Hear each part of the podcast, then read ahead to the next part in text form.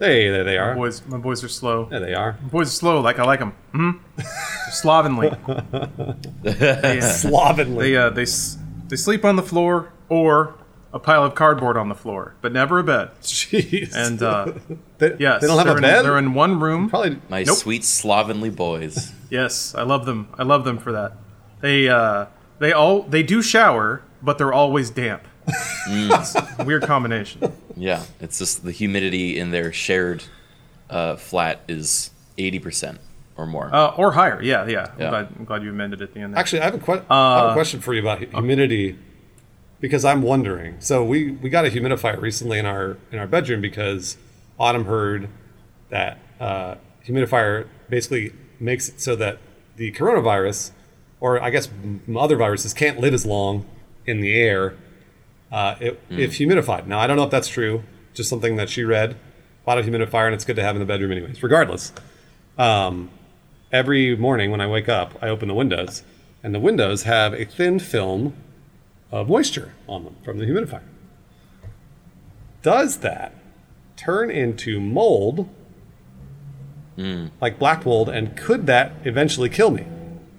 because because I see I see the I see that, and I'm like look around for like you know like black mold and stuff like that, and I'm always like what should I do about? How do I clean this? You know, like what? what how do I do that? I don't know. I'm not sure. Any, any Kraken, you're our mold expert here. I am.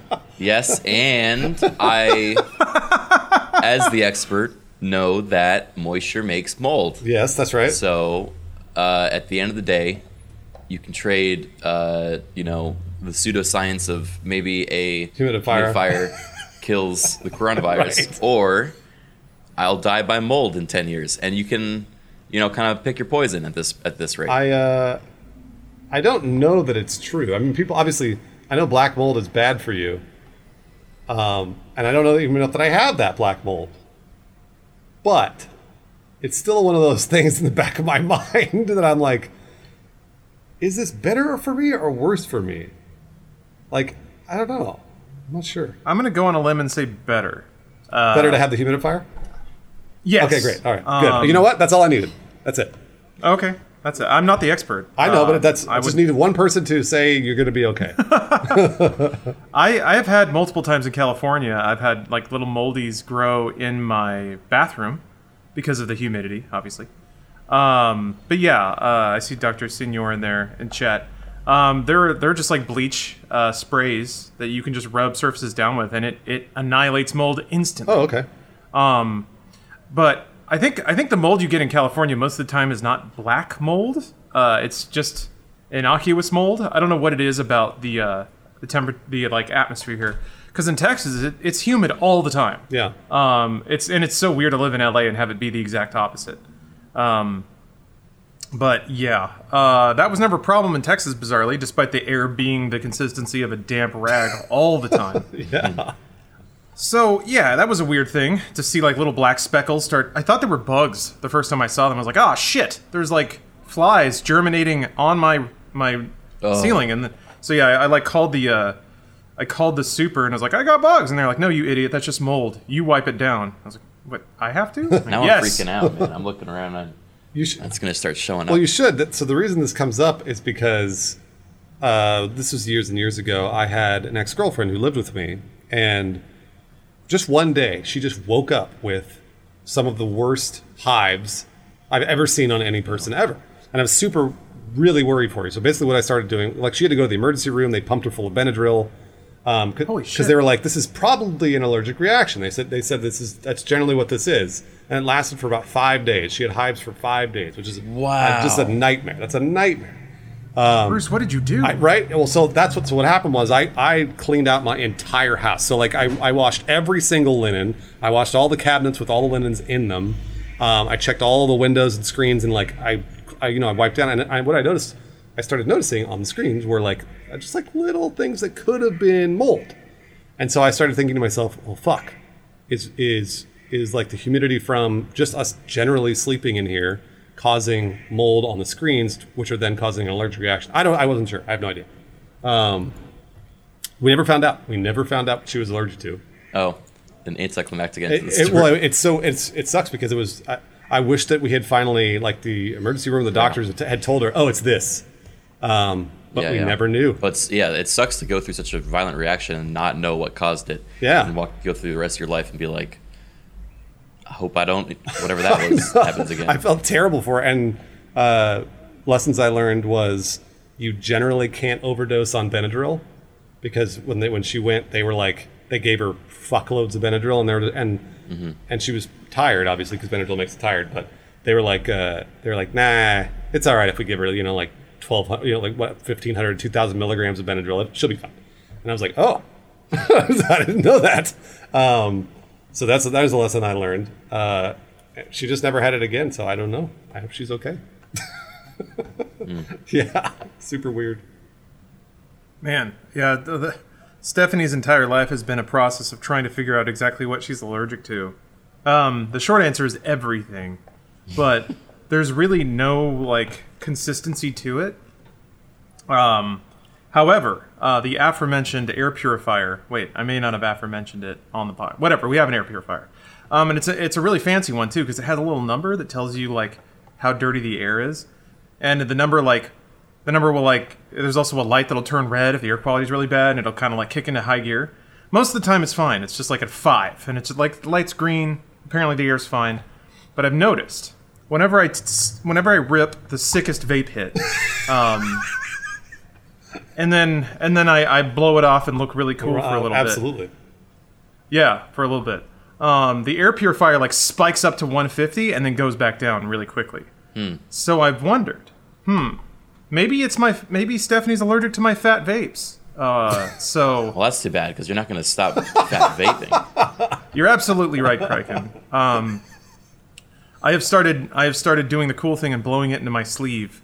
So I'm sure that that will uh, that'll prevent any adverse reactions. Lawrence, I think you should go. I, should, I Um, think you should go the opposite way. I think it should be Oh, like a vape more? It should be like a breathalyzer where you try and break the air purifier with your vape. So you sit there and vape into the air purifier over and over and over and, and see how high you can get that level of uh, dirty air. That's a good. That's a good idea. And I, if herd immunity works for COVID, it has to work for vape allergies, right? 100%. So, 100%. So here's here's okay. So here's the rig out, I guess. I have the air purifier on one side and Stephanie uh, taped to a chair on the other, and then I just I need to do some long exercises to to work up my my vape capacity. But uh, I want to just like I need to just saturate them both with the fattest, sickest clouds that I can possibly blow. the dankest. Steph, What is Stephanie saying? you can't you can't live your entire life being allergic to dank. That's not a life worth living. I'm just gonna keep saying it. Thank you. Nah, you'll come around. You have no choice, really.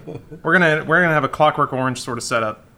I'll have, you, God. I'll have your eyes clipped open while I'm blowing vapes into your face. Um, This, this is this is two months into quarantine. This is where we're at. Dundarius in your chat, Bruce brought up the uh, the sploof. Have you? Did you guys ever What's- use a sploof back in high school? no, what's that? You get a uh, toilet paper roll. You rubber band a dryer sheet on one end, and when you're and you blow into it, and it like Oh, it, it It's cleanses the air, right? yes, yeah. So, it, so you can smoke I- weed in I your have house used with your that. parents, and Yeah. they'll never know because it smells like dryer sheets. I mean, what, they're gonna walk into your room. I mean- and be like, uh, "Why does it smell like freshly laundered clothes?" In here? it's it's pretty it's pretty it still smells it's just like it doesn't the smoke doesn't immediately like you know fill the room and go to the uh you know smoke detector or whatever it's Right. it's kind of a it's like the stealth it's the silencer of of smoking you know That's uh, that sounds really cool. Where you you sound really really cool, Kraken. thank you someone just said it's a placebo and i am rethinking it and you may be right it probably doesn't do anything but Nothing, nothing you do when you're an idiot teenager covers the smell of weed. Absolutely nothing. yeah, yeah. I mean, I used to. I used Um, the- oh, go ahead. Go ahead. Oh, I just my sister used to burn incense like every other idiot teen. Right. and that just made it smell like weed and incense Yes. and it was really cheap weed too so i would come home and just get a terrible headache because of the just ridiculously noxious fumes in the air and i remember just like knocking on my sister's door and being like can you guys just do that somewhere else. And then she was like, "We're not doing anything." And I'm like, "What? I don't care. Just please." Gives me a damn headache. That's- I, I never felt as old as I did that day. That's like when I would like masturbate at home, but my parents were home and you'd have to hide it. And so like you'd have to be like in your room, like close the door and you'd be like, "Oh, they don't know." Or like you're in the shower for more than 10 minutes cuz as a, you know, 15-year-old boy, you, you generally only shower for 5 minutes and all of a sudden your shower is 30 minutes long. And you're like, "My parents don't they don't know." Somebody could be in the shower for 30 minutes, right, guys? No. They they always You knew. have a hard day. Well, I have a, I have to admit, I have always taken 30 minute showers Oh. my entire life. I, I, I just, I sit in the shower and I stare, I just stare at the wall and I just let myself be completely, you know, washed away. Well, that and sounds then nice. that's also where I do my thinking. I do a lot of really great thinking in the shower. Well, I never did. Um, I you just jerked up. I did, well, no, no, I actually didn't do that very often in the shower. But if the mood struck me, if I was if I was feeling romantic that day, yeah. then uh, it would take a little longer because normally I would take like really quick five minute shower, you know, just like knock it out, get out and move on with my day. But uh, but if I didn't, and I used to be like, and then I don't think I remember once my mom asked me, she was like, uh, I was really embarrassed about this. This wasn't about masturbation; it was about body hair. Um, and she asked about, she was like, hey, I, like, um, why like why is there so much hair on the floor of your shower? And I was like getting older and I had body hair. Like I so I think I've told I told everybody this a hundred times, but I was I was shaving every day at 14, so it's really hairy already. And so I was pretty hairy when I was 16, and so and she was like, "Eh, you know, is there any way you can clean up uh, all the hair? And I was like, I, I pretended like I didn't have that hair because for some reason, when I referred to pubic hair, it made me embarrassed because I didn't want to talk about my genitals in front of my mom, right? So I was like, I said, "What hair?"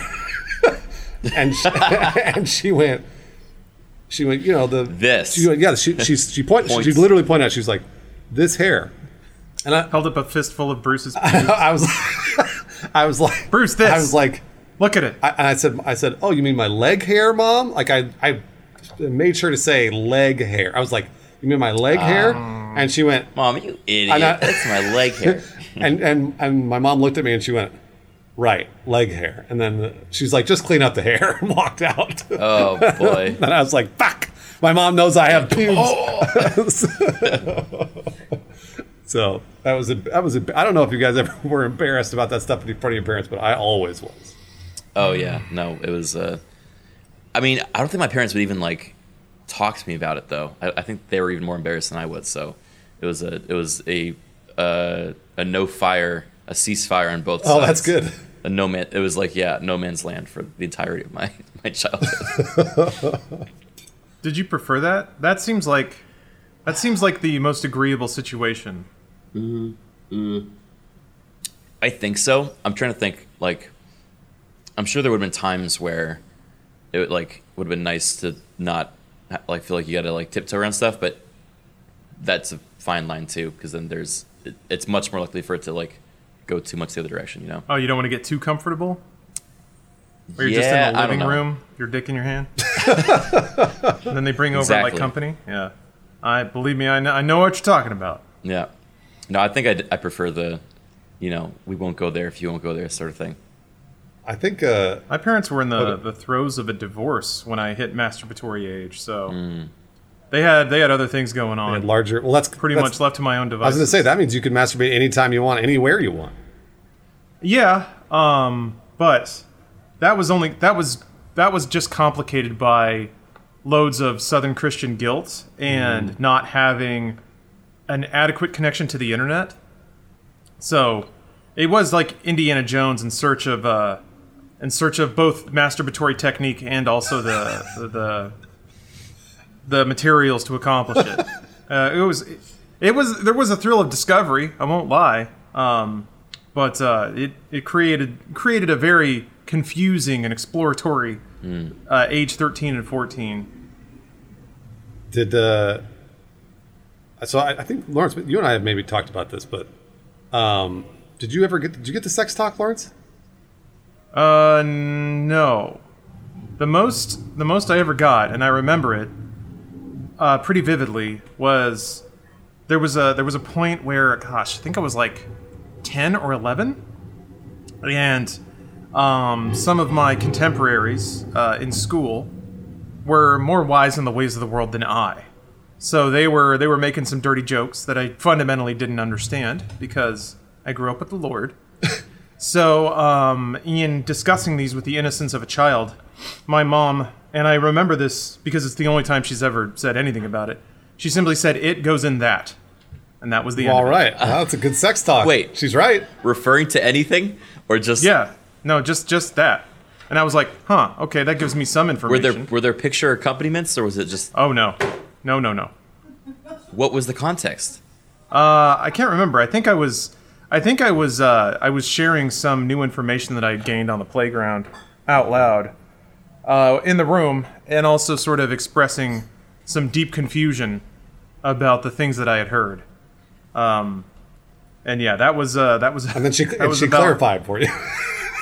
Yeah, which I mean, at the time, gave me enough to pu- to like puzzle through in my own head. Alright. So, you know, I, I wasn't immediately thirsting for more information. Also, that was like before I had really gotten my first hormone kick, so it was more of an academic pursuit than anything else. They were not matters that mattered mattered to me personally at the time. Uh, years later, that would change. Yeah, yeah. But uh, but um, so the situation got rough because my mom moved out, which is which is weird, um, considering that my dad was probably the one that fucked everything up, as as it, as it goes. Um, but yeah, at 14, my dad was the last person I was going to ask about matters of love, considering he considering his his love life was detonating right in front of my eyes, so he didn't seem like a reliable source right.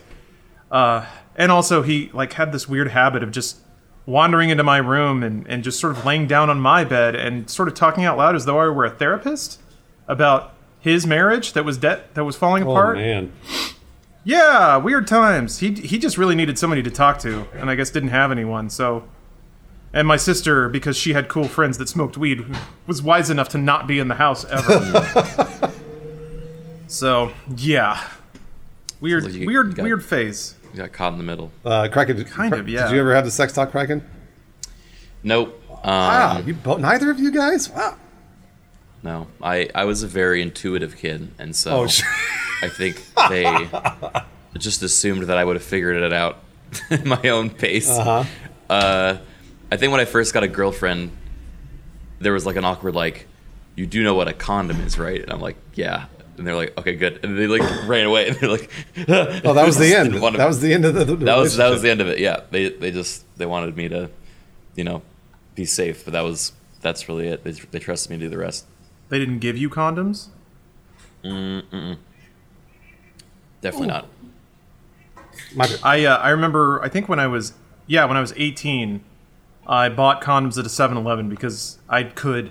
Not that I had any prospects of using them, but it, it just felt right. Um, I think I had those in my computer desk for the longest time, so they were within arm's reach while I was playing through many PC games alone. I had I had one condom that I hid in my in my wallet. Okay, I thought you were gonna say that you kept reusing. It Oh, was my oh no! Uh, what? Oh, come on, dude. I don't think. look. I have. Ne- I- I, Rinsed it out first. I don't. I'm look. If anything, Kraken, I'm hygienic. All right, I would never use it again. Um, but I had one that I I had in my wallet because I if my parents caught me with a condom, they immediately would have been like, "What the fuck are you doing with a condom? Are you having sex?" And then they would have flipped their shit. So I hid it. Secret. I hid it in my wallet Yep. and never used it. like Yeah, I I was about to say I think I have like an ancient condom in my wallet too Yeah. from when I was like in, in high school. It's like been flattened out Yep. to the point where I don't think it's like I don't even want to know what consistency it is because it's become it's just always with me. Never, never. No, no. It's. I mean, like, you, and also, by the way, you should not keep a condom in your wallet for more than like Yeah. six months because I mean, after that they expire. yeah, they, they, they don't work anymore, and they'll just rip. yeah. So don't use, do not use an old condom if you've been like sitting on one for a long time. Yeah. But uh, yeah, F. My chat said F to uh, Recart said F to that condom. F to pay respects. Hey, maybe you should bust it out one one last time for for old time's sake. You know, Give it a shot. One last ride. give, give it the use it never it never earned. One last ride. one last ride. Except that's just me masturbating with it. and it would just it would like Yeah. immediately rip, and I'd be like, "Yeah, that's that's about right." And that's I should have expected that. Yeah. It disintegrates. Some of it goes it. inside. Do you it, get Bruce. UTI. You had me all this time. Just come on. Just one last ride. I also used to, th- I also used to think that like condoms were sexy. So I used to be like, "Oh, like Whoa. Like, he- okay, now we're getting Well, somewhere. and the reason and the reason was I finally figured out years later was because they meant that I was going to have sex and I had never had sex. Oh. So I was like, condoms mean if I if I am holding a condom, right? It means I'm going to have sex, but I never did.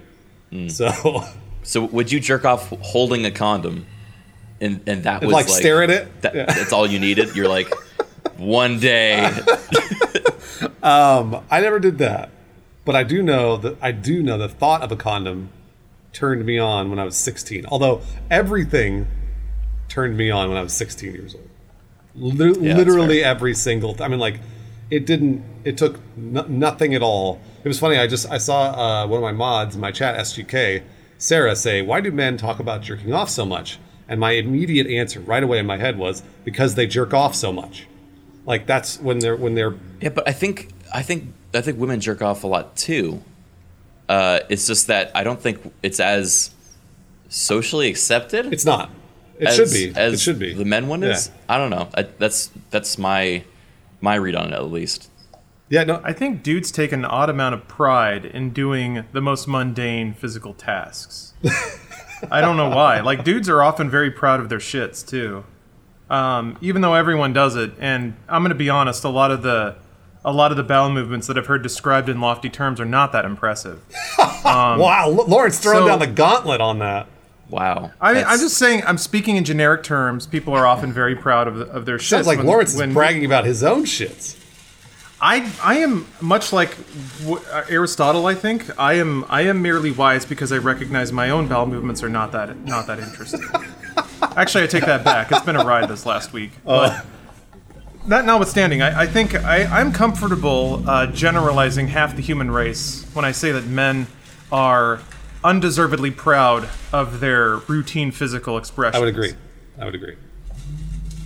It's fun. Yeah, I I have never talked about poop or bragged about pooping. I don't I don't see the appeal. It's like well, are supposed to be proud of of going a long time before pooping and then do a like a oh I, I waited so long this time, guys. Well- what what does that mean? It's it's Why? There's got to be that, right? it's interesting you bring that up because that's that was never it was never that like you waited a long time for me at least with like because like my friends it, that was the thing like we would we would talk like if you farted really loud or Really? or really really lo- like long Wow. that's a huge deal right like everyone would be like holy shit like because you your body produced No. some inhuman like and so anyway I I I was going to say, sorry, well, yeah, so thought. this is my upbringing. So, um, so if you happen to shit out something that was the size of a baby's arm, then it would be like that's to to to a man that's like giving birth, right? That's like, wow, I am so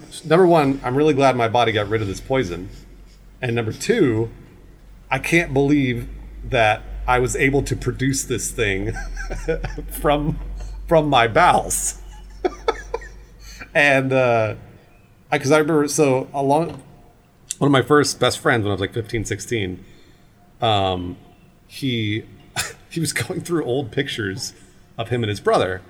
And he's like hey check out this picture. And i i had no idea what it was. And he held it up and it was his brother his brother probably like i don't know eight eight years old with his hand uh, over top of a toilet next to a giant shit. And the reason was his brother had put his hand in the picture for scale on the picture of the poop. And I think it was because his, his brother had shit and then he had uh, he had compared his hand to the size of the shit. and I laughed and laughed and laughed because I had never thought of doing that. I'd never thought of being like, oh, you know what? When I poop, I'll look at it, see how big it is, and then put my hand for scale next to it to see like how big I actually produced. I thought it was just amazing. Something I never would have done. I'm realizing I'm realizing now that I don't think Bruce and I would be friends in high school. I don't think I, I don't think I'd run in the same circle as him. Well, Yeah, Kraken, you seem you seem abnormally dignified. Oh, you're totally you were you're abs- uh, definitely dignified and and truth Yeah. in, in truth. By the way, I would never have done that. It was more of the just the fact that they took the picture that I thought was hilarious. I, I could la- I can laugh at anything, so I obviously laughed at that. I never would have thought of doing that. To be honest with you, I never would have even thought of taking a picture of it and been like, "Wow, what an amazing!" I mean, and this was a developed photo. This is a long time ago. This wasn't like they took a picture. Wait, wait. yeah, this was they had It was- they had developed the picture, like they had taken it Oh to God, I was thinking a cell phone. No, no, this is like no. they full on. uh, like an actual Oh, camera. God. They use like a disposable camera to take a picture and then de- develop the picture in like a CVS or something.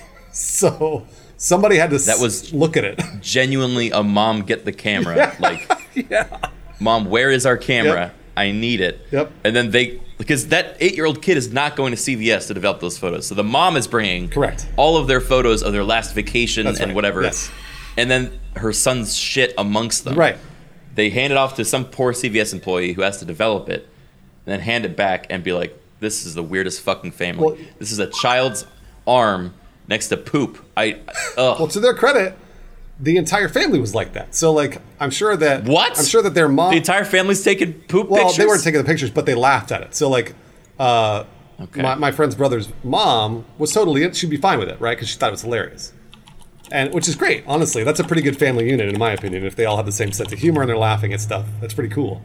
Um, but it didn't matter if she took it to CVS to get developed because she she was the one that would laugh at it. So that's uh, that's kind of nice. Uh, they, they, they're encouraging each other. you know, support has many different forms. It does. And I suppose it's all beautiful. So who am I to judge? Exactly, exactly. Uh, this is an interesting comment from chat. Uh, Dr. Senior writes Someone did bring this up as a hypothesis that the pride from receiving praise from mundane human things from a young age somehow gets imprinted on males more than females, so basic bodily functions become something to brag about. Interesting. Hmm. Huh. I don't. I don't recall. I, I I've seen that happen though of like of kids just getting praised for like you know eating properly or you know taking a shit in the proper place, things like that. So I don't know. Um, I could see that happening, or that like dudes just react to that praise differently, and then they they kind of seek that out as an adult, or they they yeah since that praise gets imprinted, then they feel that same feeling of pride for doing the bare minimum. Like, but we don't like talk about brushing our teeth or anything. Maybe we should. Do you guys brush your teeth today? Yep. I just woke Nice. up. I haven't done it yet. Ooh, Kraken! No. Sorry. I do. I do it. Oh man, you're I do it right away. I was gonna eat and then do That's it. That's a good idea. You could do that too. Then you get you get rid of the food that you. Uh, either way, crack. As long as you brush your teeth. okay. Thanks, guys, So for let me let me pose. This is one of life's grand problems, and if we can solve it right Let's now, do it. I think we'll not only do me a favor, but also our entire audiences. Brushing in the morning. Uh, we should all do it. We all try to do it. God knows. But what happens when you sit down for a nice meal? You got your eggs, you got your bacon, you got some some some farm potatoes over there. Eat it all delicious, wonderful. But you still got this cup of coffee, and you want to just keep on sipping on it as you start your morning work. When do you brush your teeth? Because if you're sipping on this coffee for another hour and a half, well, you got to wait until your coffee's finished to brush your teeth. Do you brush your teeth before, and then immediately hit your mouth with that coffee and, the, that, that- food? If you do it after, then it's dinner time. Lawrence, I've got. Yeah, I've got it's your- already dinner time. I've got your answer, Lawrence. I have your answer. Okay, Because I, give. I've talked with people. Uh, one of one of these people inclu- uh, that's included is Autumn. I, don't- I, she's not here to defend herself, but this is Defend. this is something that she. Well, sorry, she wouldn't defend herself, but she would just. This is something that, that she would that she's done, which is like what you just said. It's like, well, yeah, I'm going to drink coffee, breakfast. is going to take you know whatever two three hours if it's a leisurely Saturday, right? And then eventually, wait, it's dinner time. Why would I brush my teeth? I might as well just eat again, and then I'll wait till midnight. No, the answer is absolutely not. You brush your teeth as soon as you get up, right away, because there's a lot of garbage, plaque, bullshit that's on your teeth from the from the you know night's sleep. It's really bad for it to sit there, and also your breath is terrible. So brush your teeth, cleanse your breath, then sip your coffee, drink your coffee just like a normal person. Ha- have a nice leisurely Saturday. Brush your teeth again at the end of the day. There's the answer. Okay. Thanks, doctor. compounded problem. Um, I, I agree with this in principle, but wait, where am I going with this? Okay, so he, You can argue with me. Please argue with me. I think you should. not an argument. This is just an efficiency problem. Uh, I, I guess the idea is you get up, you you do your morning piss or whatever, you pee out the morning wood, and that's when you brush. After that, you you get up, you whi- you whiz, you wash your hands, and then you brush your teeth, and then you make breakfast, and then you start your day. That's how. That's the ideal way to do it. I mean, I don't know what the ideal way is. For me, it's my my actual routine is get up, uh, maybe start some work a little bit for like a half an hour, and then go shower, brush teeth, come back to continue the day. Mm-hmm. That's usually what I end up doing. No, sorry, not not to you, Bruce. Sewer Dog is is in here in chat, muddying up the whole thing. Oh. says it's recommended you brush your teeth after your coffee Uh-oh. because coffee is rather acidic and toothpaste neutralizes the acidity. Oh. What do we do? Okay, well, hold on. what? I'm with Sewer Dog. That, that's fine then. But I'm in. Yeah, that's fine. Well, but I'm. I'm in the zone and I'm cranking away Oh, on things. no. I'm I'm being peak productive. The second I finish my coffee, I can't just drop all that shit and get up and brush my teeth. How about this? What am I supposed to do? I mean, how about, if you don't want to be Lawrence, if you don't want to be lazy, then you then you you eat your food, you shower, you do you, just, you drink your coffee for three hours or whatever it is. Nobody drinks coffee for three hours, by the way. Usually, may, let's say at most it's an hour. Let's say you don't know how much coffee I drink. oh, that's well, you may have another cup. I mean, I guess that's true. Um, Just to have an extra big cup. That way, it seems like it's one cup. It's not. Um, I think one cup is four. It's four ounces.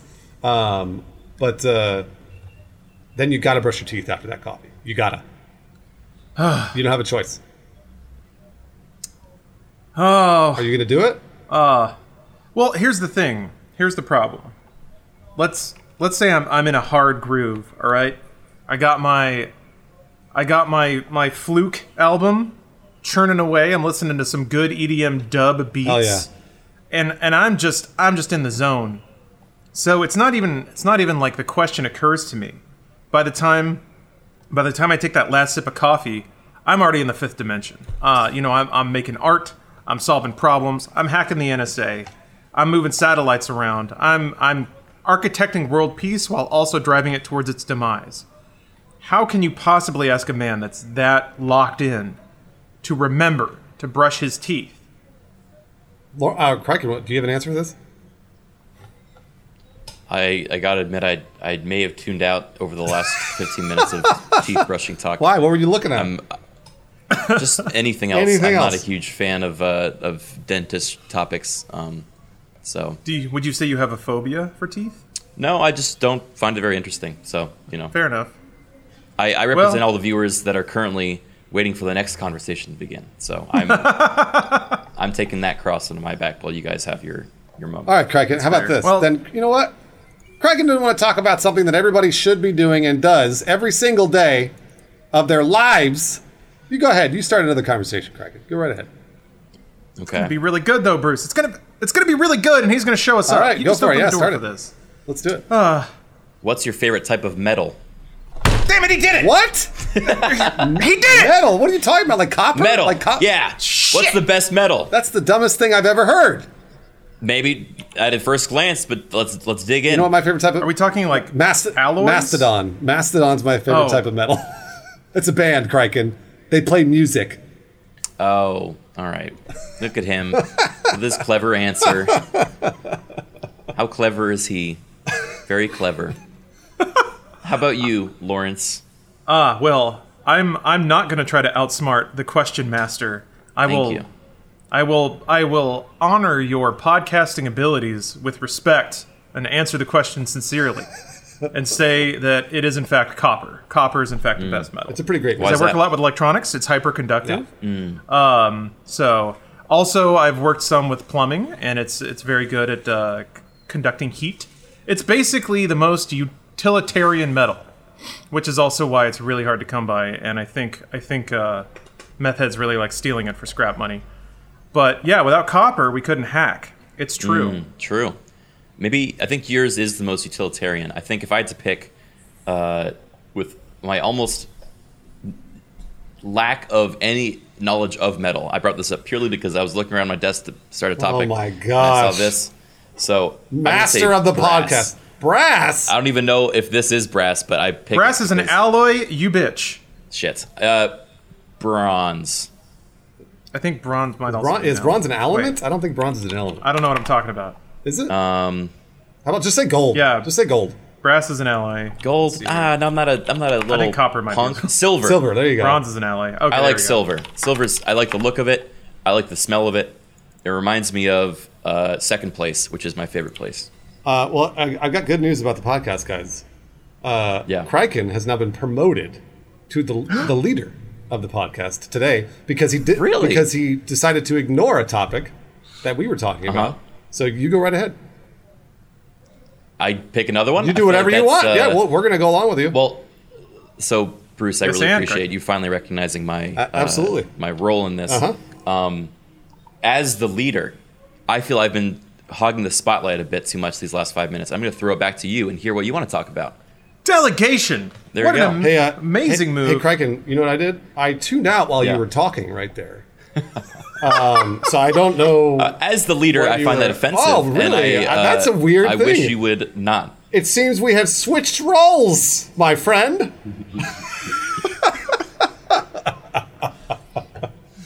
That's not passive aggressive, chat. That's aggressive.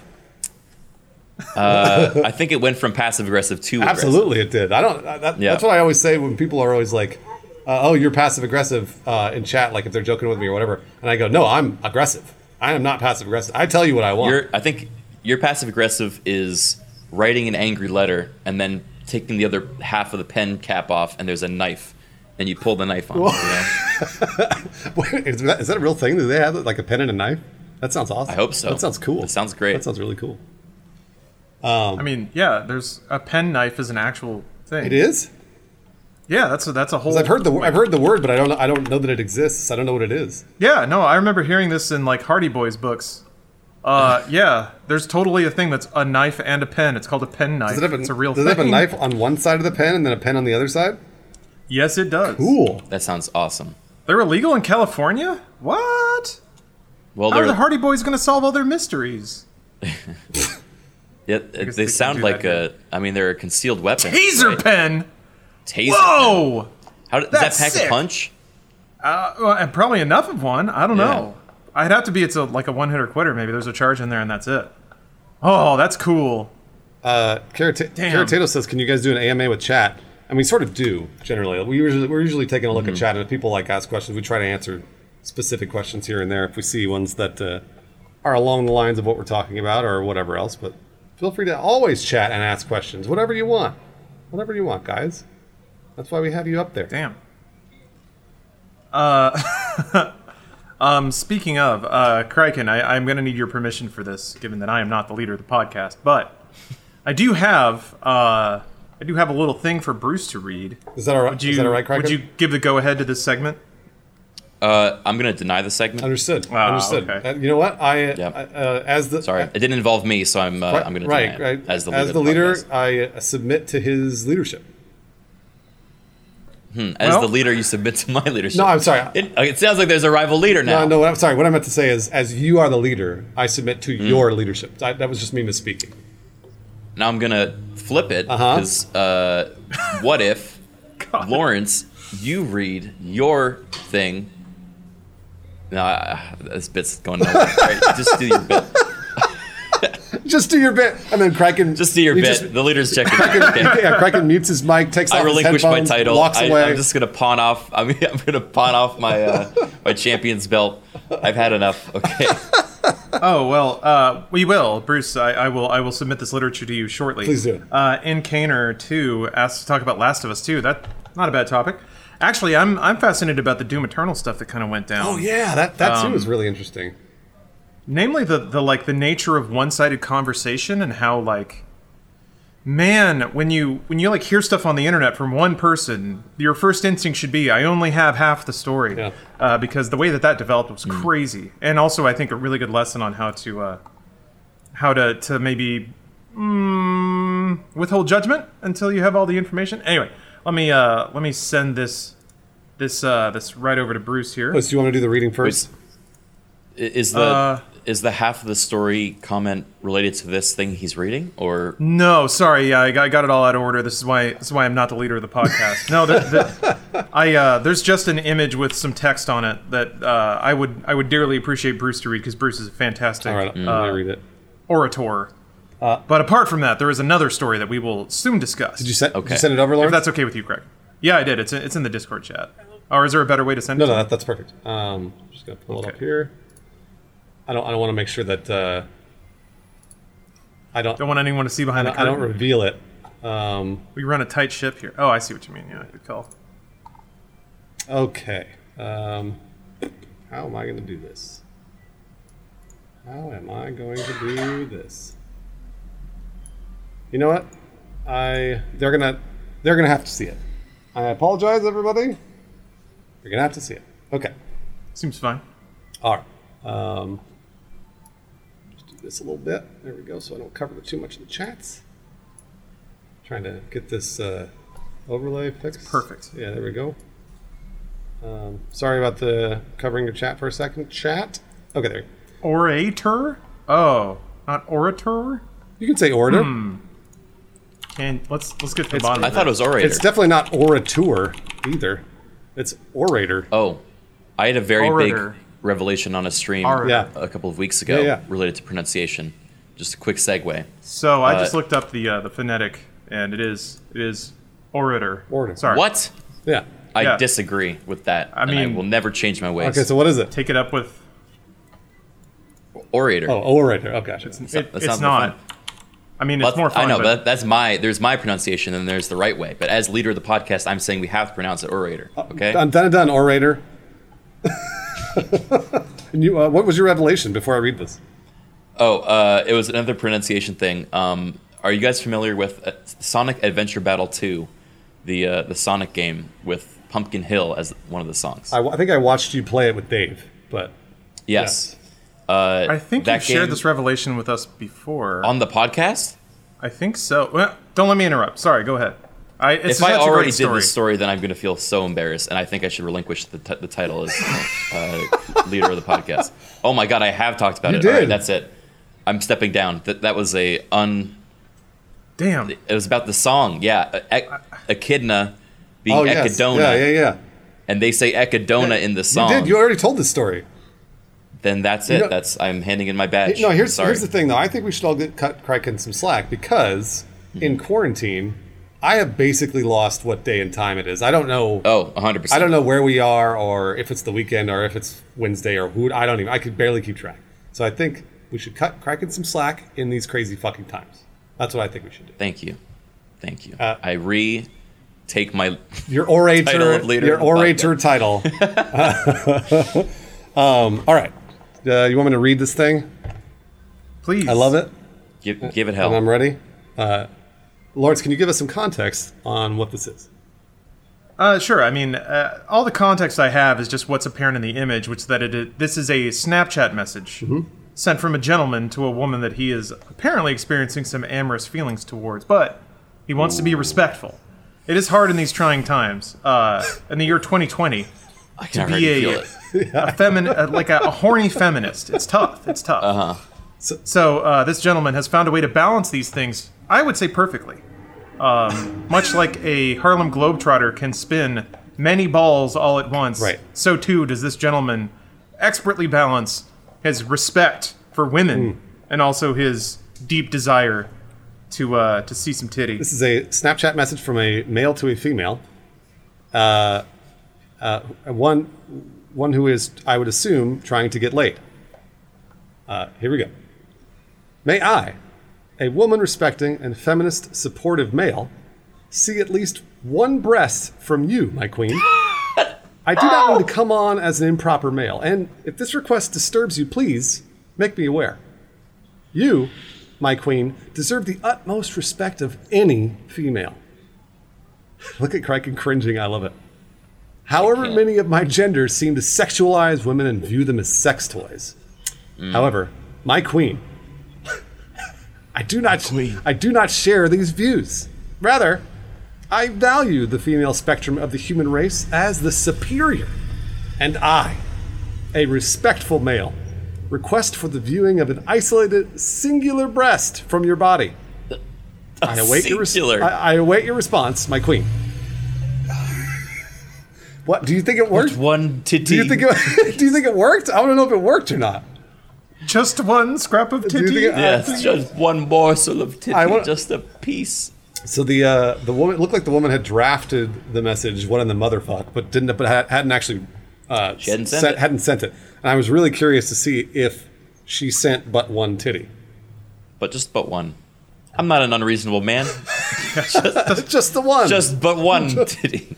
Doesn't have even two. have to be the best one. do you, do you think do you think that if so here's the real here's the real question do you think that if she sent she was like hey i'm going to send I, I i like this guy's message i'm going to send one boob she sends one boob and then he writes back thank you my queen and then that's the end of it or do you think he then pursues the other boob Yeah, there's no way he's satisfied with just the one once he's had some success there. You know, it's like it's like when you're feeding the pigeons. yeah You don't feed one pigeon. They're like, "Thank you, we are done here today." Right. The, the rest of them come because they sense food to be to be gained. That's right. You know, That's exactly right.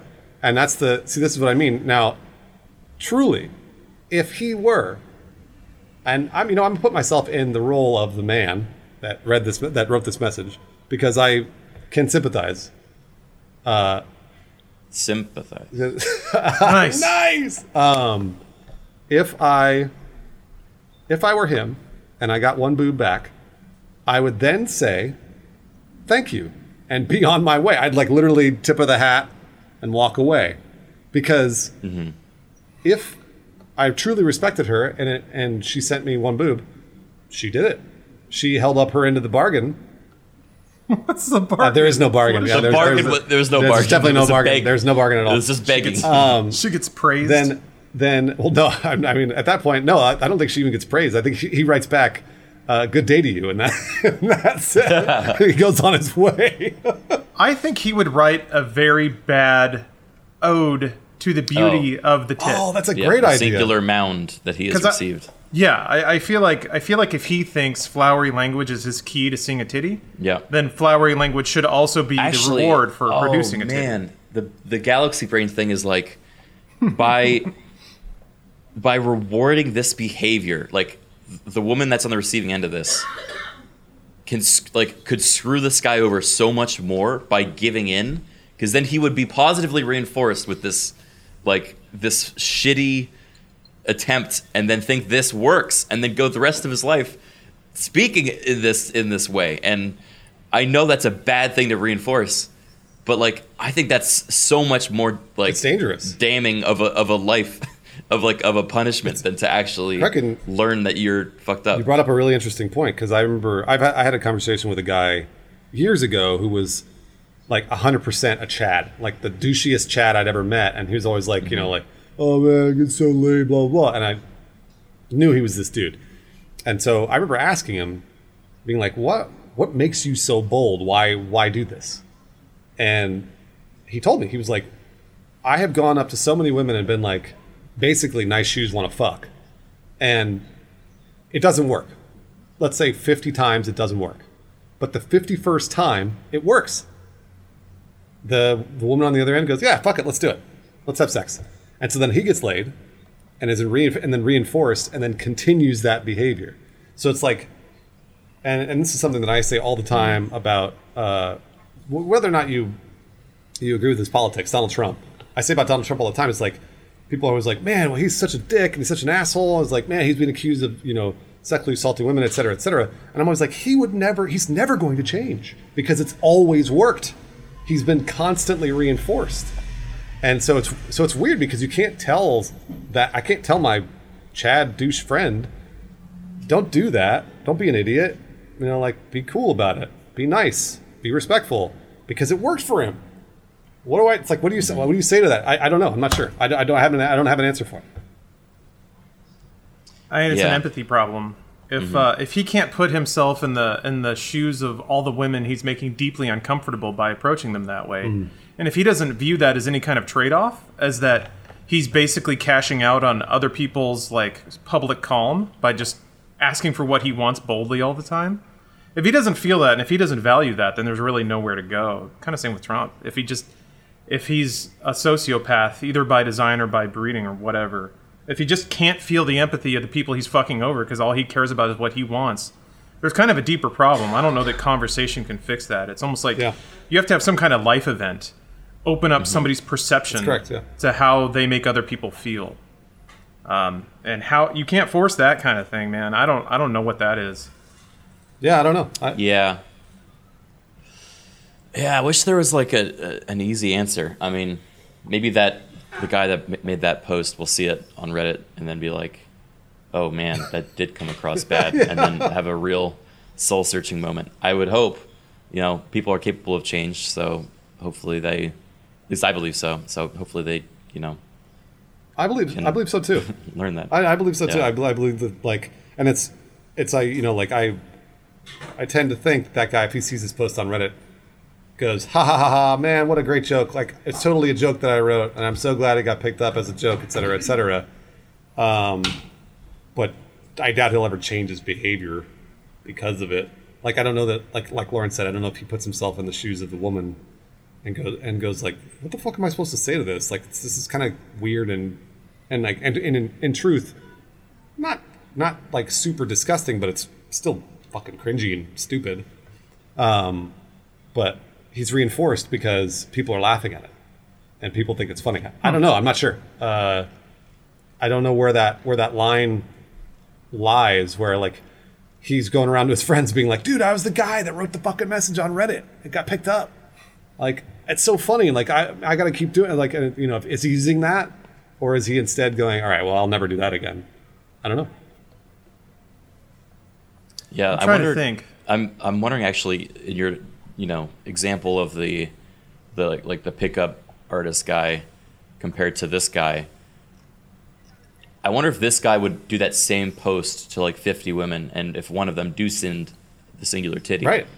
Does that justify the 50 other messages? You know, is it like I got I got some success, so surely it's not me that's doing something wrong. It's all the ones that said no Right, because right. someone said yes. You know. That, well, that's the.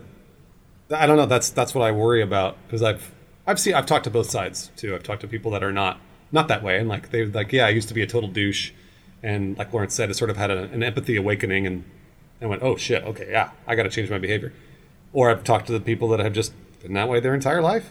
That's just the way it goes over and over and over. Um, Bill Pax wrote in your chat, Lawrence wrote, uh, maybe we're taking this out of context. He was trying to make her laugh. That's actually when I read it. That's I was probably thinking that's probably what it was.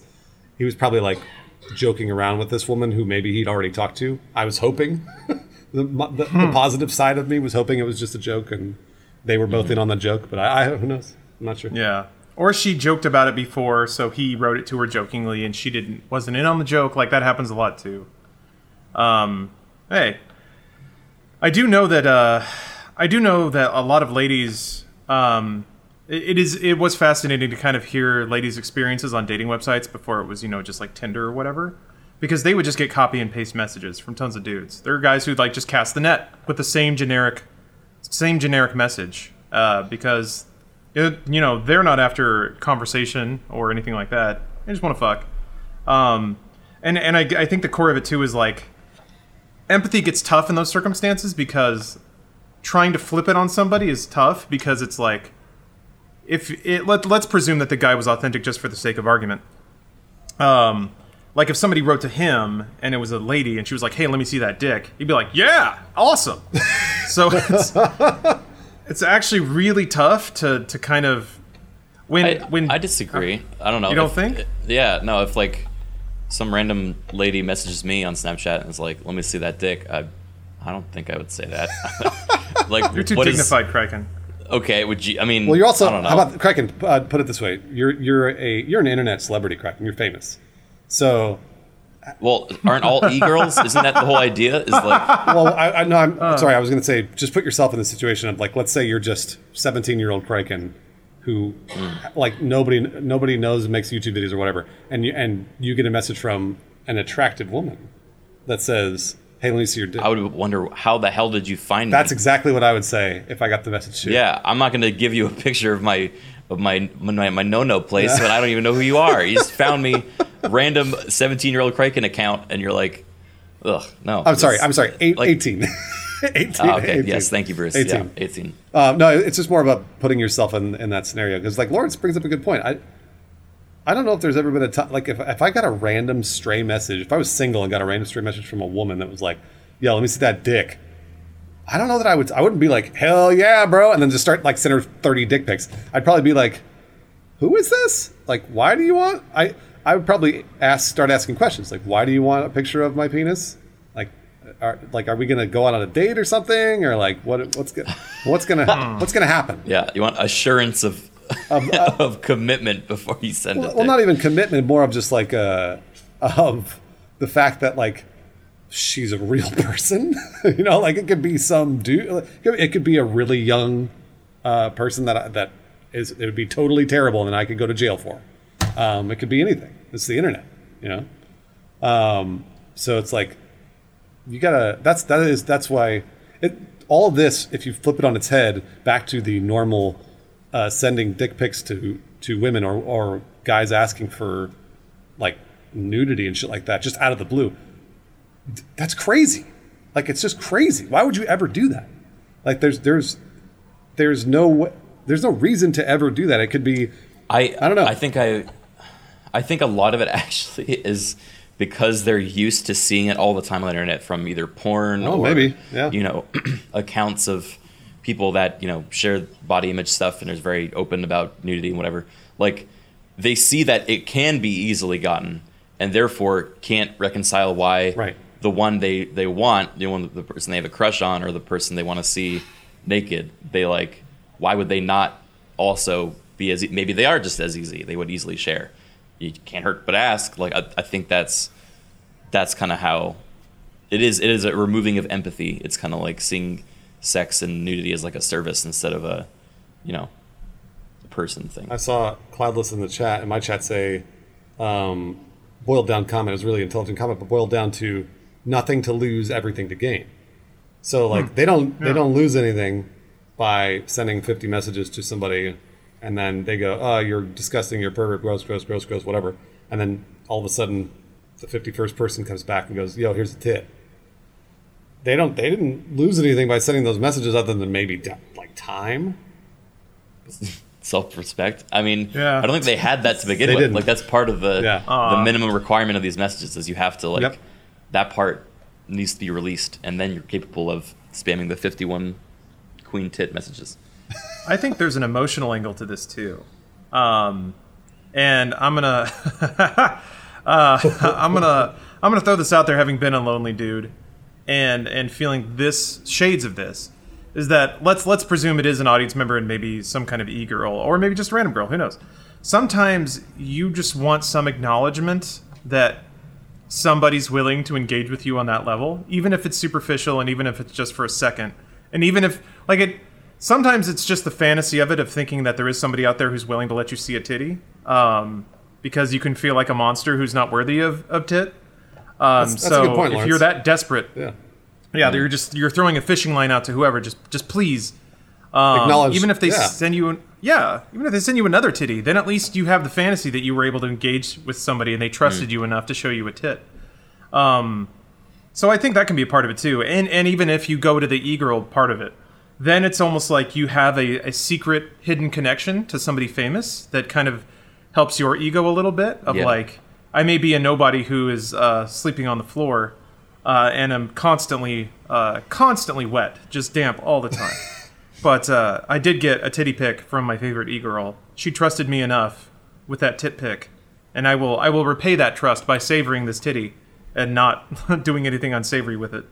Um, I could see that being just a little just a little dash of seasoning in the in the weird dude melange that makes us do these weird things. No, Lawrence, that's a, that's a really good point. Uh, Buffalo Prime in my chat said sometimes the illusion of intimacy, even for a second, is enough to try, and Yeah. and that's a that's a really good way to put it. Uh, because yeah, if, if you're like feeling super desperate and you you know you're attracted to women, but you just don't feel like a man, you don't feel like you're attracted to anybody, and then all of a sudden, like you, just the idea that somebody may find you attractive enough to do that is huge. That's a huge fucking deal. It totally is. You're right. That's a that is a big deal. Uh, if you're that low, I would hope you talk to anyone about the feelings you have and not make others succumb to yours. Well, uh, Matty Patty, or Matt Patty, excuse me. That's an excellent point, and that's certainly the most constructive way to go about it. But when you're, and, and this is me speaking personally now, not that I've ever written a sonnet begging for a titty, but when you are when you're young and you're like 18, 19, 20, and you're just trying to figure out companionship and wondering why you're alone and everyone else seems to be happy and all that stuff. Um, one, you obviously you usually don't have the emotional intelligence to know that that's the you know proper way to handle it. And then two, rarely do you have friendships at that age where you can have those kinds of discussions Yeah. and also get constructive advice.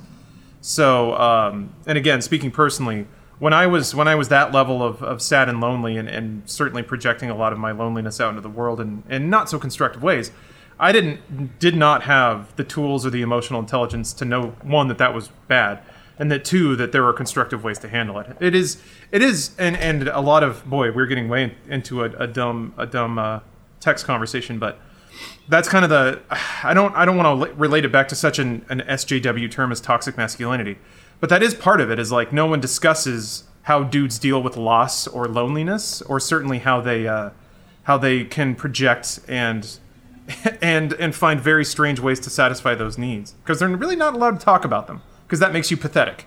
If you say, "Hey, I'm lonely. Yeah. I just need a girl to like acknowledge me," um, and, and that is also a very ego-driven thing, uh, by the way. Um, when you just need a girl, and uh, you know, terminology specific It doesn't matter who it is. Just somebody has to acknowledge that you're not an inhuman monster and capable of love. Right. That can that can be rough and it can be weird. Yeah. No, I, I agree. I agree. Uh, speaking of what's also rough and weird, uh, Criken, do you want to talk about video games? Me?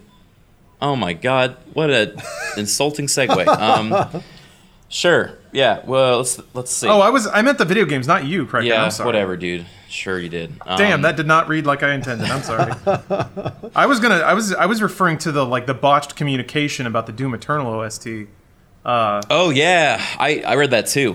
Um, I read the whole post. I actually I- I wanted to, yeah me too. I wanted to talk about that because I I knew it would be misinterpreted immediately once the post was out about it, and then to see that happen was still sad. So yeah, let's talk about that briefly. Uh, Lawrence, I, I, Yeah, so, I feel uh, like you probably got the best knowledge on this subject just because you know Doom and id more than me. I don't know about Yeah. Kraken, but more than me for sure. I'm uh so so I I'll try to I'll try to boil it down because I was kind of I was kind of seeing the discussion happen.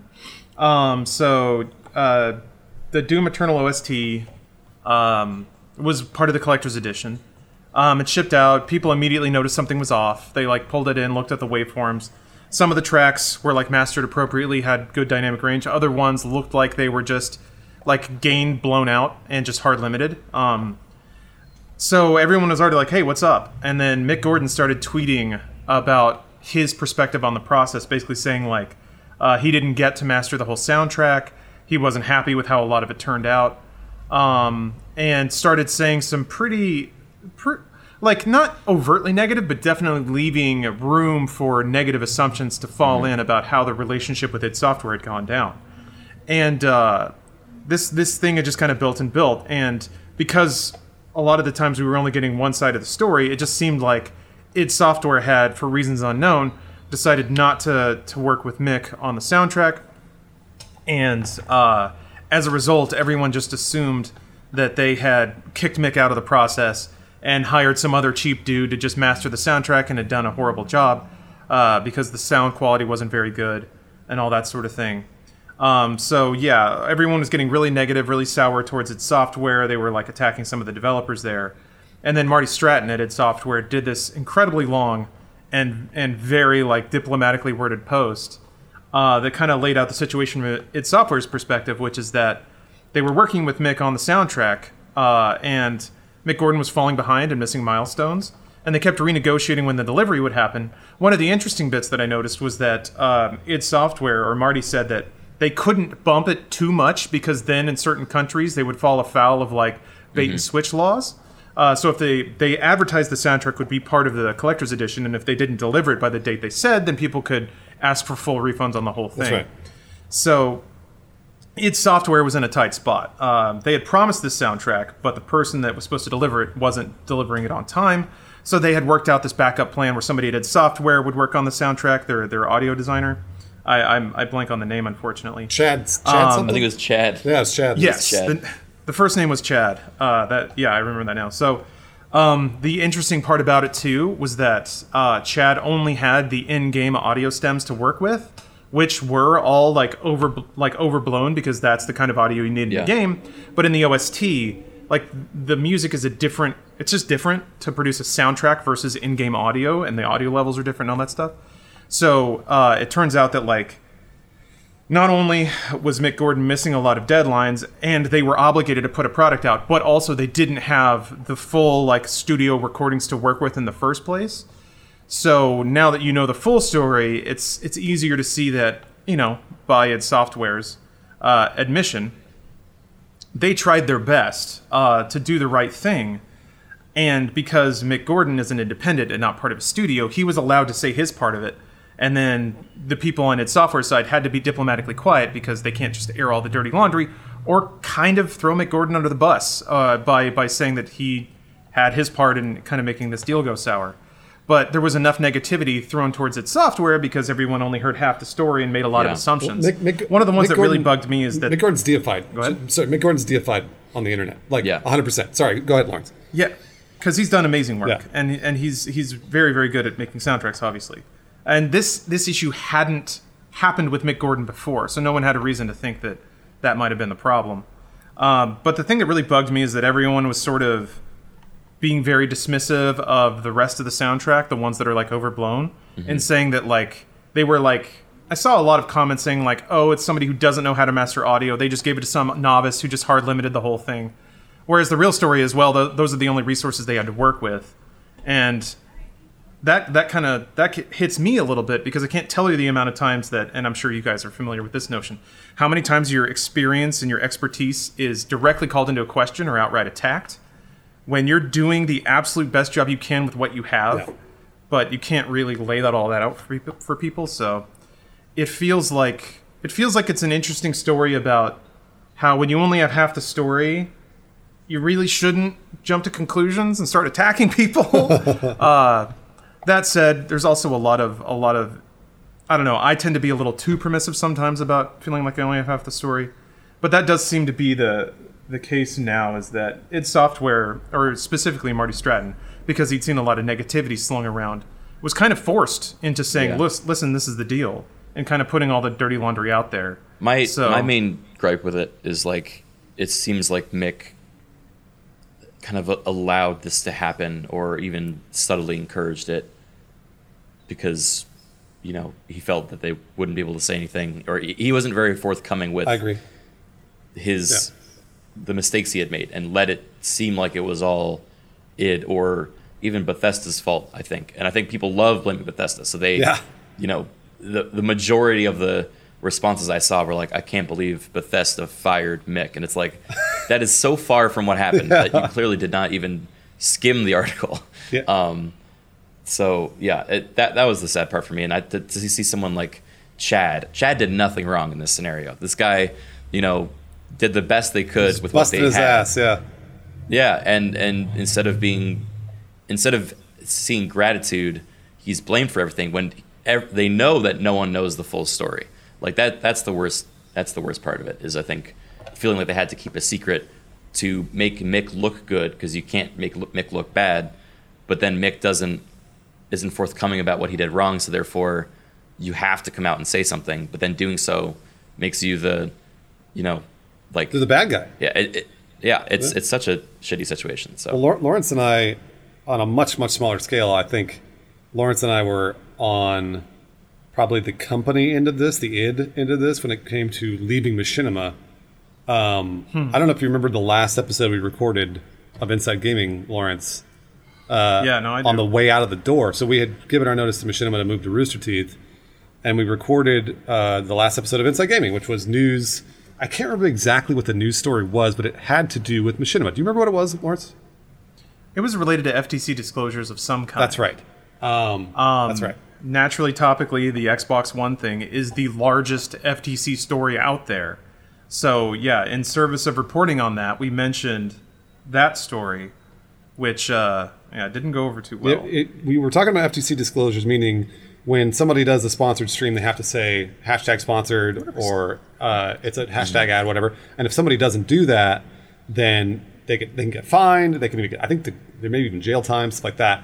Um, and the first major story, the thing that started that all, all of hashtag sponsored and hashtag ad was the Machinima story from years ago. It was a 2013 or 2014, I want to say.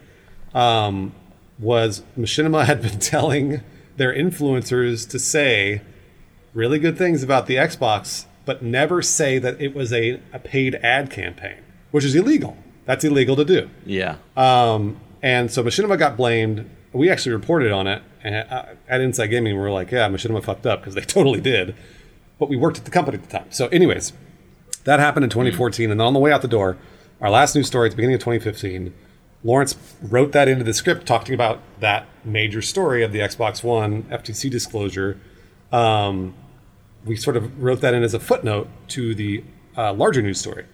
Uh, and literally, no joke, my last hour at Machinima, I was arguing with people to keep that in to the story because I was leaving. I couldn't supervise the final edit of that that news episode, and people were taking our news episode and cutting it out from Machinima. They were cutting out the mention of Machinima in that news story, and I could never bring it up. I when I left, I was like, "This is this is fucking insane! Like, I can't believe that that at this point the news is getting censored by the company that's reporting it, and w- we can't do anything about it." Um, and so we weren't. This is the first time I think Lawrence and I we've talked about this on any content. I don't think we've ever. Do we ever talk about this any, anywhere else? Uh, we made we made allusions to how bad the last day was at Machinima, but I don't think we've ever specifically said what happened. Yeah, and that's what happened. It was uh, people were were trying to save Machinima's face as we were leaving by by censoring or editing the story. Um, and The irony is that like no one no one really paid attention to what we did most days. No one really yeah, cared. they really didn't. You're right. but it was because it was our last day that there were any eyes on what we were doing and it just so happened and also i kind of knew it was going to be an issue so i didn't i didn't focus on it too long in the story or even really focus on the machinima aspect of it but they wanted no mention of that entire deal at all. Um, and yeah i remember being in a room with somebody who like who I they were they they kept saying that they didn't see the need for it to be in there which is disingenuous because it's like Yeah, directly like- related. Sure. and and it was it was like the event that led to the story happening. So it's like of course it's it's it's vital. And i remember you know at that point i, I remember i was already pretty drunk at that point because it was the last day and i wanted to get out of there. Um, so i was probably not at my most diplomatic but i was bringing up the like that that's just good journalistic reporting. And then i remember the dude like saying my dad was a journalist. Don't tell me about journalism. And i just kind of like I just had no idea how to process that. That somebody whose dad was a journalist was trying to trump me, who had not only written the script that day, but had been a journalistic writer for the last 10 years, and also was part of the only team that was like making successful content at the entire company. And that's just when I, I just kind of like left the room. I don't I don't even remember. I think I was just so astounded that I just walked away and then went back to my desk and continued drinking because I didn't give a shit. Um, but yeah, that man, there. I mean, even apart from that, though, there were a number of times where we were in that exact position at Machinima, where like the company would do something horrible, just the worst idea ever. None of the people who made the decisions would put out any messaging about it at all. And since we were the kind of the face of the company at that point, um, this is this is like post respawn and all that, which is why I feel comfortable saying that at that point. Um, you know, we were kind of expected to say something about it. So we are in this tough spot of like, if, if we don't say anything about it, then we're then like through omission and and exactly. Yeah. Uh, if we don't acknowledge it, then yeah, we're we're kind of implicitly toeing the company line by pretending it's not there. But if we do say something about it, then we run the risk of you know management hearing about it and then architecting the nature of what we say, which is even worse. So, and and we also can't go out and say like to the audience, kind of like id Software couldn't at the time. Hey, we don't want to work for them either. they keep they keep fucking it up. You you think we want to be here? Um, so yeah, that, those are very tricky positions to be in, and and I really do feel for id Software in that perspective because like as much as I really respect Mick Gordon's work, I Criken, like you were saying, it is it is a bummer that he would one only put his side of the story out there, and then two allow negativity to grow when he very clearly could clarify and say, well, hold on a minute. Like we had this agreement, I had this agreement with id Software. The problem is, I think when you start to clarify and try to remove negativity, then other questions start to pop up. Like, well, wait, if you had an agreement, then why didn't the soundtrack land on time and all this stuff? So I think there are some things you just don't say because it starts to direct the story in a way you don't want it to, which is why you probably shouldn't say that stuff out loud in the first place. It just kind of goes to a very unprofessional place. Yeah, the, the, the, Um, machinima, the reason I brought up machinima was just a long way to talk about being on the company side of it, being on the on the side of Hmm. it where like, and like I was super appreciative of Marty Stratton coming on and writing that incredibly long post about, and and honestly, he probably had to go back and look at all of his emails and Yeah, and, and like if you miss, I didn't like quoted anything, Right, or miss, right. you know, represented any information. it could be It would have been, you know, like Yeah. a bunch of holes punched in his story, and that's it. So, like, he, I'm sure he had to go and do his research, but it took hours and hours of work to, to write that post. So, when he wrote it, I was like, this guy has absolutely done his homework. This was not from memory. This was like he went back, made sure everything was. yeah, this wasn't like an offhanded, passive aggressive comment on a forum. Right. This is like, no, I am addressing the problem here. I think it was a wonderful post. I, I wish more companies could do that. It's a shame they Yep. feel like they have to. Yep. It's, I mean, it. The chat was kind of alluding to this earlier, but like, internet's call out and cancel culture. I've been like against it since its inception. But the whole idea that, you know, uh, we talked we talked about this at the beginning of the podcast too. Is like there are two sides to every story, at least, and it's so easy on, online to just paint one and then let everyone just reach a conclusion, especially if it's like a snappy story or headline that gives you an immediate emotional reaction, and then people just run with that. Um, and it just, yeah, it's it's a huge shame. So I I'm glad that this one's been rectified. I hope some people will read it th- uh, that are right now angry, and it'll give them some pause and how they react to stuff in the future. But I I don't know I don't know how we can change that. I don't know what the solution is to stop internet cancel culture. I mean, I think Lawrence alluded to it earlier, but I mean, but it's the same when it comes to everything. Just do your research. Uh, I, even even if even if the research isn't out there, like with the whole uh, Mick Gordon sort of saying a few negative things, and then like I, I don't know if he was trying to control the narrative, but he was just letting letting the narrative run wild. Um, then Lawrence said, "It's like, well, then start possibly thinking about maybe there's another side to this." And the thing that I always notice about almost every no, and this is not this isn't a joke. This is like something that I've noticed about every single situation. It is so very rarely uh, that one side I have heard is all truth, and then another side is Yeah. completely inaccurate. It's the truth almost always lies directly in the middle. There's usually like some really some some truth from one side, some truth from another side, and generally like the bi- you, you can sort of read the biases on either side, but but the truth actually lands in the, in the center. Um, and that's what I've noticed uh, in you know mediating situations and seeing these sorts of things come out online, and and like like Craig and you were saying, cancel culture is the worst because there isn't we don't get to see the other side. Immediately somebody's canceled and that's it, they're done. Like, and I'm not saying we shouldn't cancel you know bad people or anything like that. It's more of just like. Uh, I don't, you know, who knows where the truth actually lies in this in, in those in those cases. Um, and when it comes to this this specific scenario, it just sounds like there was a lot of corporate bullshit that a lot of people had to put up with, and um, it was it was getting out of hand. And I bet, I bet Marty Stratton was upset. I bet he was like, I am tired of seeing these news stories about how we fucked the soundtrack up when uh, I know the actual story. So he, I'm sure he got on and was like, all right, I gotta, I gotta put this out here because he's, he was tired of seeing those news stories. He's sticking up for his team too. Yeah. Yeah. Who, who was in like kind of, um, kind of just collateral damage, which is frustrating. Um, but it, it's funny, Bruce, to hear you talk about the nature of truth because you're you're basically describing the the core foundation of journalism, which is that when you're reporting on a story, you have to get as many perspectives as possible from as many different people as possible, and when all of those gel together, only the aspects that overlap are the truth. Everything else is somebody's perspective, which is still valuable, but but requires being reported as that.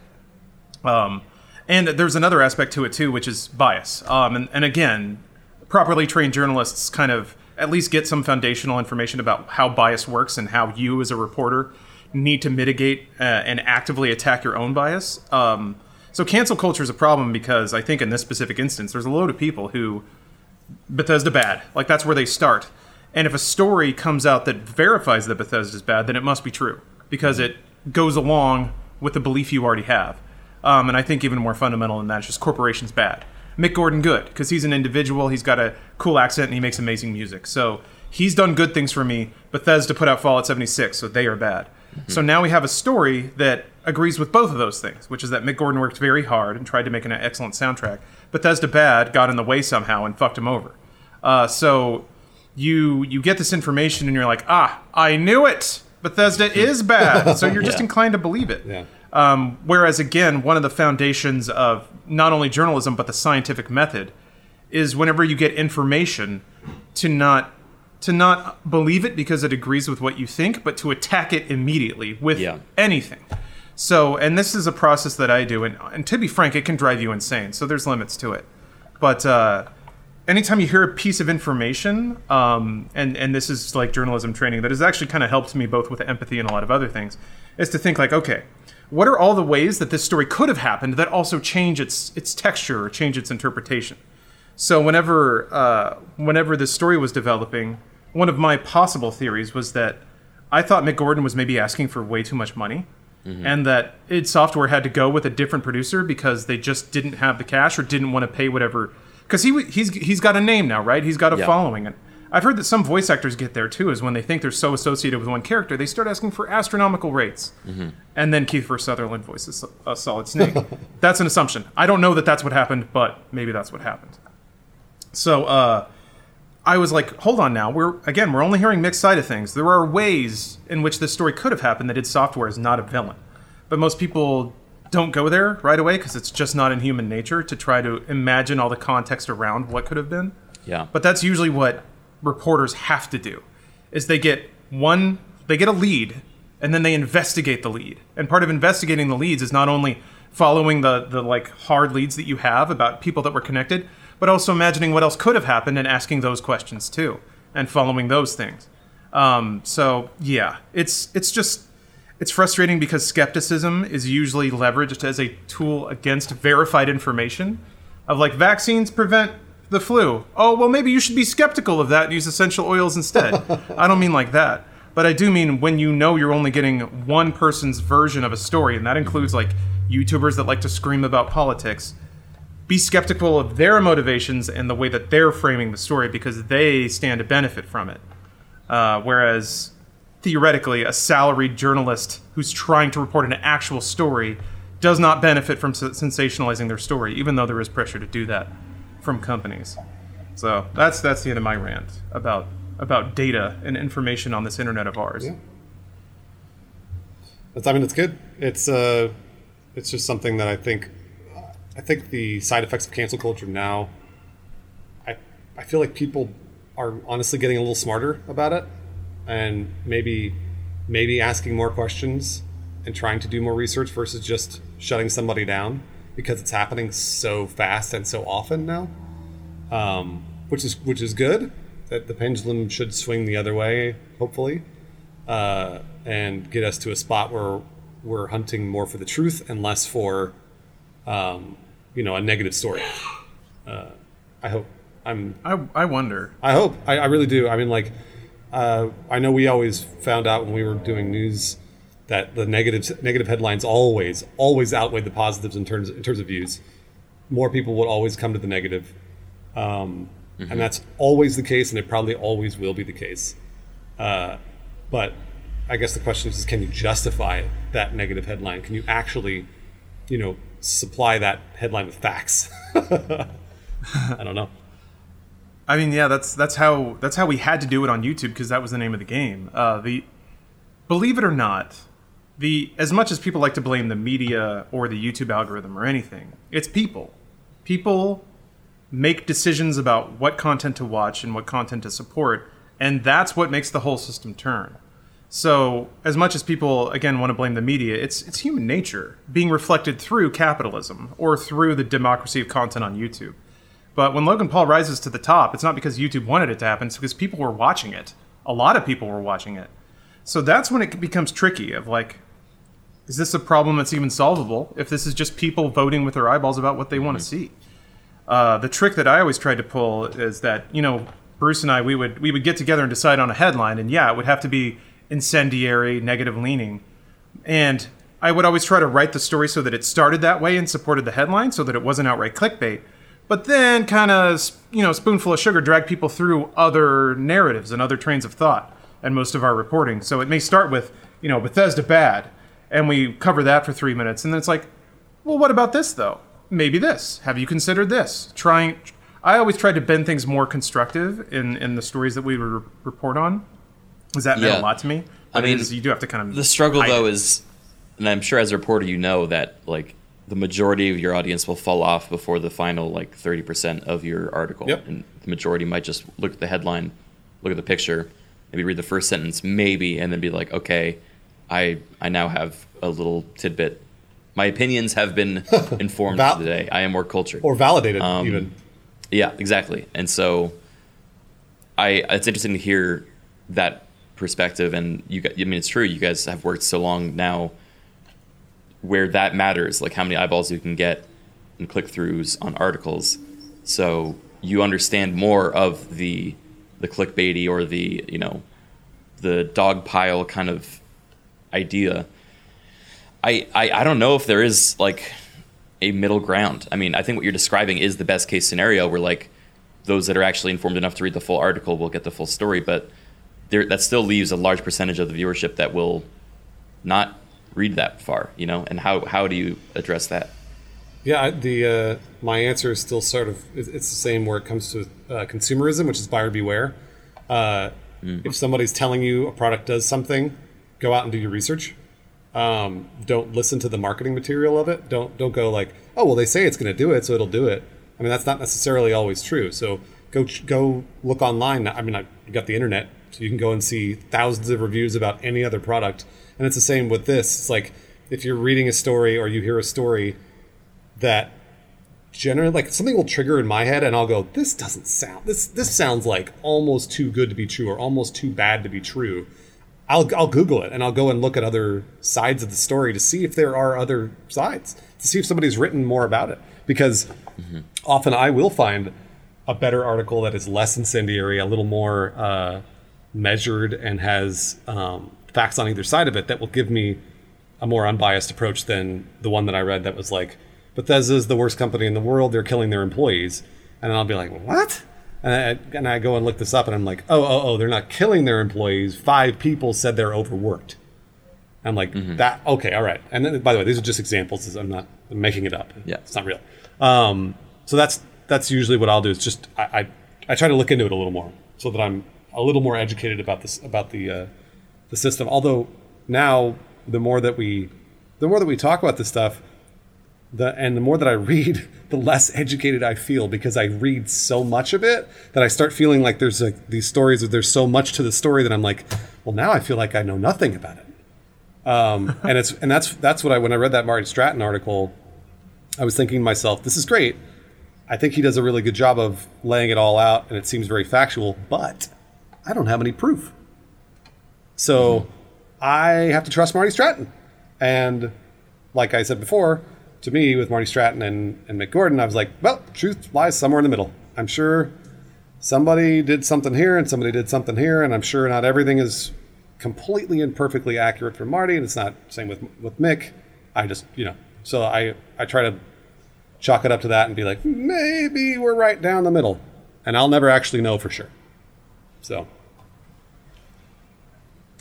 Yeah, that's um. Then then it's tough to balance, right? Because I I feel like it's it's nice to know how much you don't know because then there is a freedom in giving yourself the permission to opt out of caring or, or acknowledging that you're not informed enough to be passionate about it. So like uh, kind of like you would reference Bruce, like Doom Eternal is something that I care, or Doom in general is something I care a lot about. I love id Software. Um, you know, one of the only developers from like the area that I grew up in, and it's great to see them kind of back on top and making amazing games again. So, I I innately like I want the Doom Eternal soundtrack to be as good as it can possibly be. And when there's news about how like oh something got in the way and made it bad, I wanna I wanna feel upset about that. But I kind of prevent myself from getting too involved because I don't know the story. Mm-hmm. So then it then it becomes well shit, man. How much do you have to know to be reasonably upset sometimes? Yeah. And uh, that I mean I guess you know that just talking about being an adult and how confusing that can be sometimes. But yeah, uh, it's it's tough because you're right, Bruce. You'll you'll never know the full story ever unless you're there, and even then, gosh, there's so much that can go on inside of people's heads that you ne- you're never privy to. Uh, so it's it's tough, but I do feel like uh, I do feel like just in general the human race likes to jump to conclusions and, and inject their emotions into an issue way before they have enough information to do so. But again, Criken, like you were saying, there's nothing that can be done about that. That's just the world we live in. To do otherwise would be to, to have some kind of like fucking chemtrail thought control going on, which is not to imply that isn't already happening. Yeah, I guess that's true. Well, Oh yeah, loot everybody. Sorry, uh, just real quick, loot everybody has a really Oh, yeah, good yeah. point. Uh, reminds me of the way people are when they drive. When someone's in a car, they're always the ones that are right. Everyone else thinks they're the best driver on the road at any given time. Yeah, there's. It's fascinating. I think it's called depersonalization. I think whenever other people in cars aren't people, um, they're just things in your way, or you automatically assume they're the dumbest people in the world. Um, I, second time in this podcast, I'll bring up my dad in a negative light, I guess. L- listen, he he provided half my genetic material and paid for me to grow up, so I I respect him.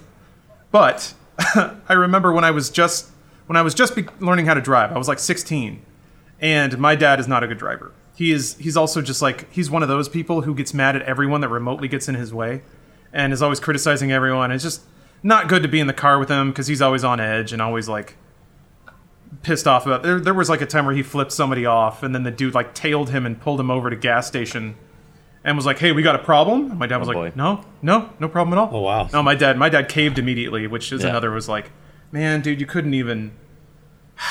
you can be a big man when you're in a car, but the second you get out, suddenly you just turn into a puddle of puddle of water.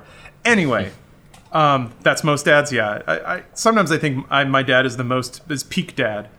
Um, but I do recall at one point I was I, I had been driving for a while, and so I, I had just started to sort of build the things that I had pet peeves about, and it turns out my dad did a lot of them.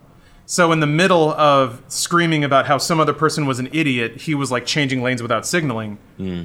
And I actually called him out. I was like, "Well, Dad, you're doing something right now that I would think is an idiotic move." And he was like, "No, they're all idiots." And I'm like, "Well, they think you're idiots too." And that just made him that just made him super lit, pissed. yeah. And then I and then I learned a very valuable lesson, which is to to not call someone out when they're aggravated, Yeah. or really ever. It's usually not a constructive uh, thing. But yeah, man, people, and that goes back to like how do you how do you give any kind of visibility or perspective onto people? Whenever I see somebody doing something on the road, as a as a personal mental salvation device, I tell myself it's because like they just got diagnosed with cancer, or they're on their way to the hospital for their wife to oh shit, or on their way to the hospital for their wife to give birth. Like I invent these ridiculously dramatic stories that excuse the fact that they just sort of changed lanes without signaling or cut me off or something like that. It's usually never true. Uh, most people are just kind of in their own worlds and not really thinking about it. But uh, it helps. it helps for me to invent possible uh, possible other stories that make people a little a little more considerate than I give them credit for. Yeah.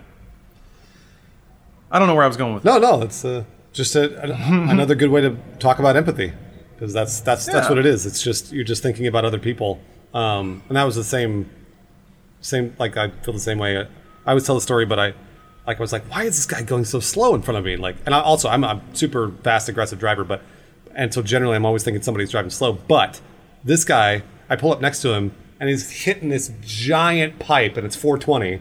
And I was like, no fucking wonder. So now, so now every time, every time I'm driving and somebody's going slow, I'm always like, all right, is this person fucking high? Are they doing something illegal? And I'd like drive by them. They're not. But just, I always think of that one person that was getting Yeah. super high. And now I'm like, well, maybe they're just high. By the way, that's super dangerous. Don't you shouldn't be doing that. It's a, Yeah, and it's, do not It's do that. incredibly illegal. But uh, it just it, it gave me a little more empathy for everybody else. Well, We did it. that it turns out is the word of the podcast. Thank you, everyone. The word was empathy. Wow. Go check your bingo cards now and see if you guessed it right. that was the theme of today's podcast. The next one, who knows? Maybe it'll be metal again. I forgot that Kraken was the leader of the podcast. I forgot. I totally That's forgot. right. I put a nice little button on it for everyone. All right. Well, Uh, speaking of buttons, Kraken, do you mind if I introduce the uh, Talk to the Internet challenge for the week? ooh. Yes. Is it about empathy? Uh, you know what? Yes. Um, I'm. Don't ask me to, to justify that in any way, but yes, it is. Um, based on our previous discussions, your talk to the internet challenge of the week, and this applies to, to men and women. Before you you get ahead of me, is to go into that wallet, find that condom that you've had in there for the past five years, and wear it for 24 hours. Ooh. Don't don't do that. It would be non empathetic to leave it just another day longer. it's waited long enough. Exactly. It's time. It's time. It's been waiting. It's time for you to dig that condom out and try it on, and uh, and remember what it was like when you bought it the first time. 24 hours. Hard or soft. What it was like? Yeah, Did you wear it when you first bought it? don't. I'm not sure. And I mean, put you it back in the at it. wrapper? You imagined what it was like to wear it, I'm sure, like Okay. Bruce did, and popped his little boners. Um, big boners, I'm sorry. I don't care. Normal, average, I average size boners is probably what you mean to say there. Um, all right, we should say goodbye to YouTube because we've uh, we've made it to the end of the podcast. As the leader has spoken earlier, by the way, I'm not trying to be the leader here. I'm only just saying I'm echoing what the leader had talked about earlier. Okay, all right. Happy Empathy Day, everyone. All right. And and good night. Bye, YouTube. But